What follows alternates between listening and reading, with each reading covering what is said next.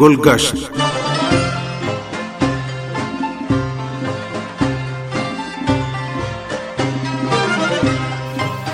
آپ عزیز سامعین کی خدمت میں نیسم رضا کا سلام عرض ہے۔ پروگرام گلگشت کے ساتھ حاضر خدمت ہیں۔ امید ہے کہ آج کے اس پروگرام سے بھی آپ لطف اندوز ہوں گے۔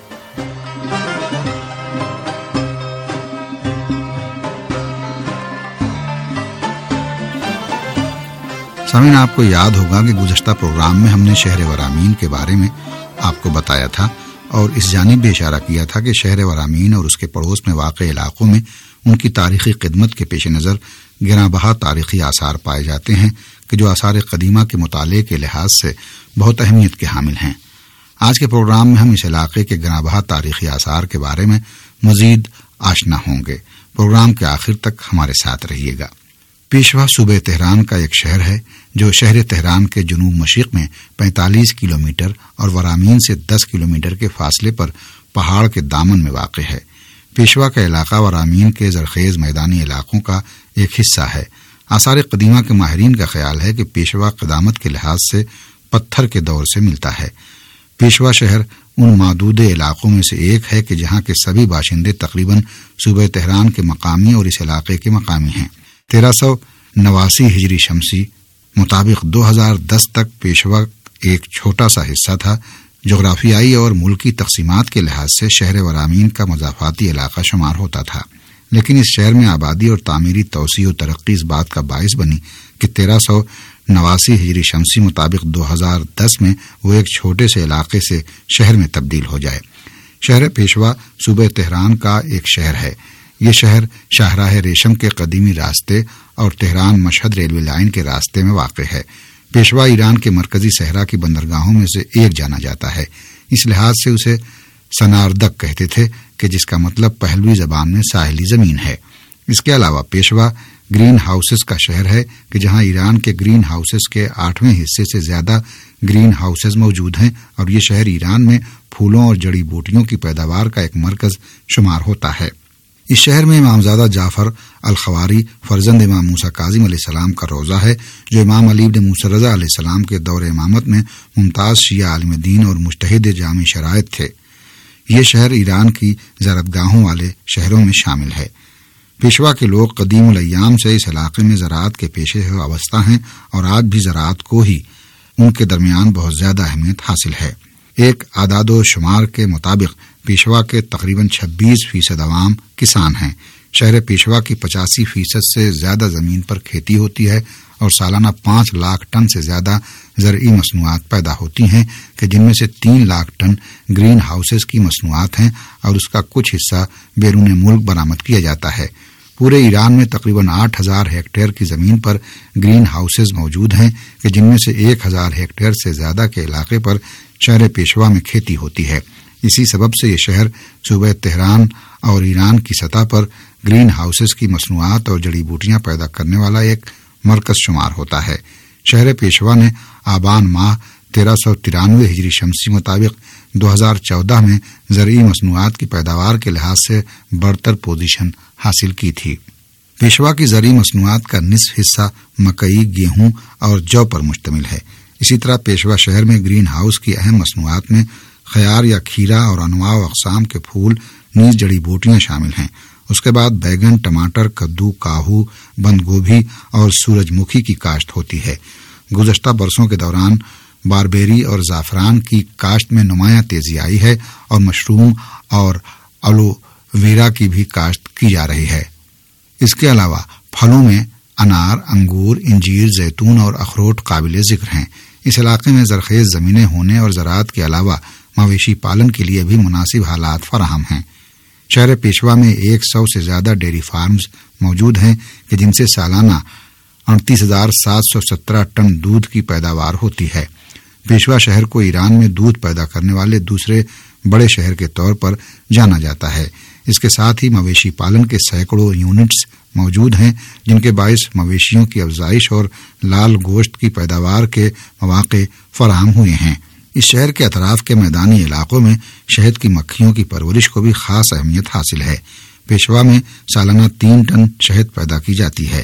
اسی طرح متعدد پولٹری فارمز کا وجود یہاں مرغیوں کی پیداوار میں خود کفیل ہونے اور علاقے کے عوام کے لیے روزگار کے مواقع فراہم کرنے میں بہت زیادہ مؤثر رہا ہے۔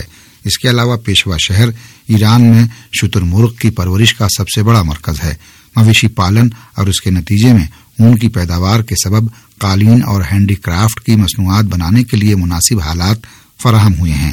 اسی سبب سے شہر پیشوا کے مضافاتی علاقوں میں قالین بافی کا ہنر رائج ہے۔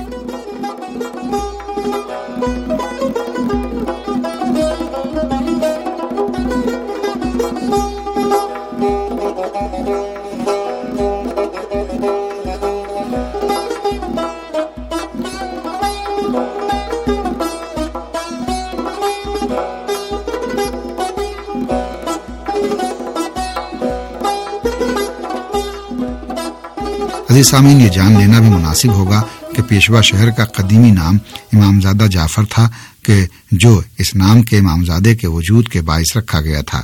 پیشوا شہر کے امامزادہ جعفر اس سبب سے کہ امام صاحب نے جعفر علیہ السلام کے فرزند بلا فصل اور امام رضا علیہ السلام کے سوتیلے بھائی تھے، اس لیے خاص قدر و منزلت کے حامل ہیں۔ امامزادہ جعفر کے حرم کی عمارت اور فیروزی گنبد صفوی دور کی یادگار ہے۔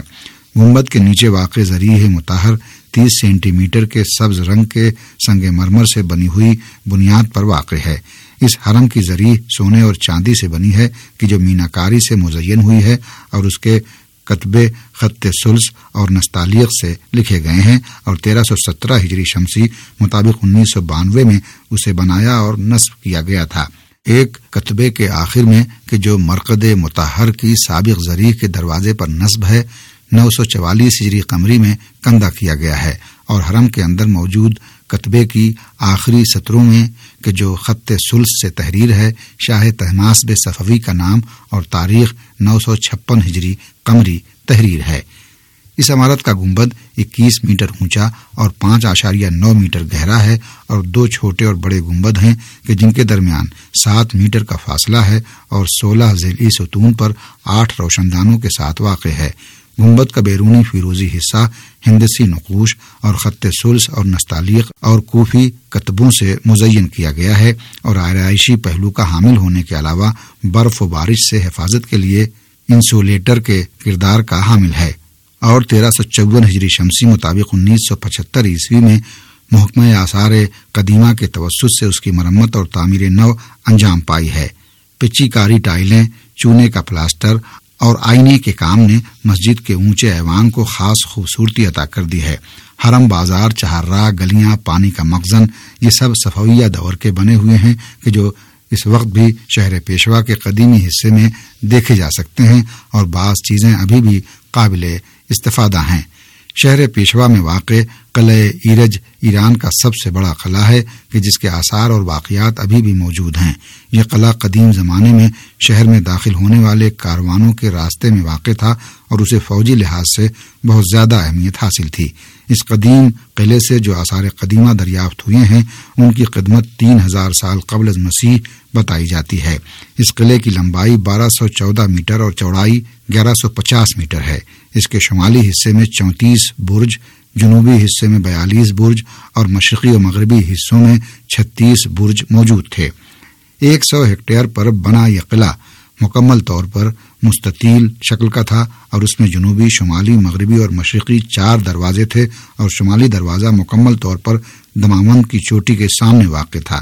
اس قلعے کی دیواروں کی اونچائی کے جو کچے اینٹوں اور مٹی سے بنی تھی پچیس میٹر تھی۔ یہ دیواریں بارش اور ہوا کے سبب گر جانے کے باوجود ابھی بھی سولہ میٹر تک باقی رہ گئی ہیں۔ قلعے کے بعض حصوں میں دیواروں کی زخامت سترہ سے بائیس میٹر تک تھی۔ بعض دیواروں میں ایسے سوراخ بنائے گئے تھے کہ جن سے جنگی چوپہیا گاڑیاں گزرتی تھیں۔ قلعے کے چاروں طرف ایسے خندق کھودے گئے تھے جو تیس میٹر چوڑے اور آٹھ میٹر گہرے تھے اور قلعے کو دشمنوں کی الغار سے محفوظ رکھتے تھے۔ قلعے کے اندر ایسا قصر اور محل تھا کہ آج جس کا نام و نشان تک باقی نہیں بچا ہے۔ اس قلعے میں ایسی کاریزیں بھی جاری ہیں جن کے سرچشمے کے بارے میں دقیق معلومات اب تک حاصل نہیں ہو سکی ہیں۔ اس کاریز میں جن اینٹوں کا استعمال کیا گیا ہے، ان کا تعلق ساسانی دور سے ہے۔ مورخین کا خیال ہے کہ قلعہ ارج ایک فوجی قلعہ تھا اور فوجی اس میں تعینات رہتے تھے۔ اگرچہ یہ واضح نہیں ہے کہ اس قلعے کی عمارت کی تعمیر کس دور میں اور کس تاریخ میں ہوئی تھی تاہم بعض اسے کیانیان دور سے متعلق بتا رہے ہیں کہ جسے انہوں نے تورانیان حملے کا مقابلہ کرنے کے لیے تعمیر کیا تھا۔ قلعہ ارج کو گیارہ شہری ور سن بیاسی ہجری شمسی مطابق دو ہزار تین میں ایران کے قومی آثار کی فہرست میں ثبت کیا گیا ہے۔ سامر امید ہے کہ یہ پروگرام بھی آپ کو پسند آیا ہوگا۔ اگلے پروگرام تک آپ کو خدا بزرگ و برتر کی پناہ میں دیتے ہیں۔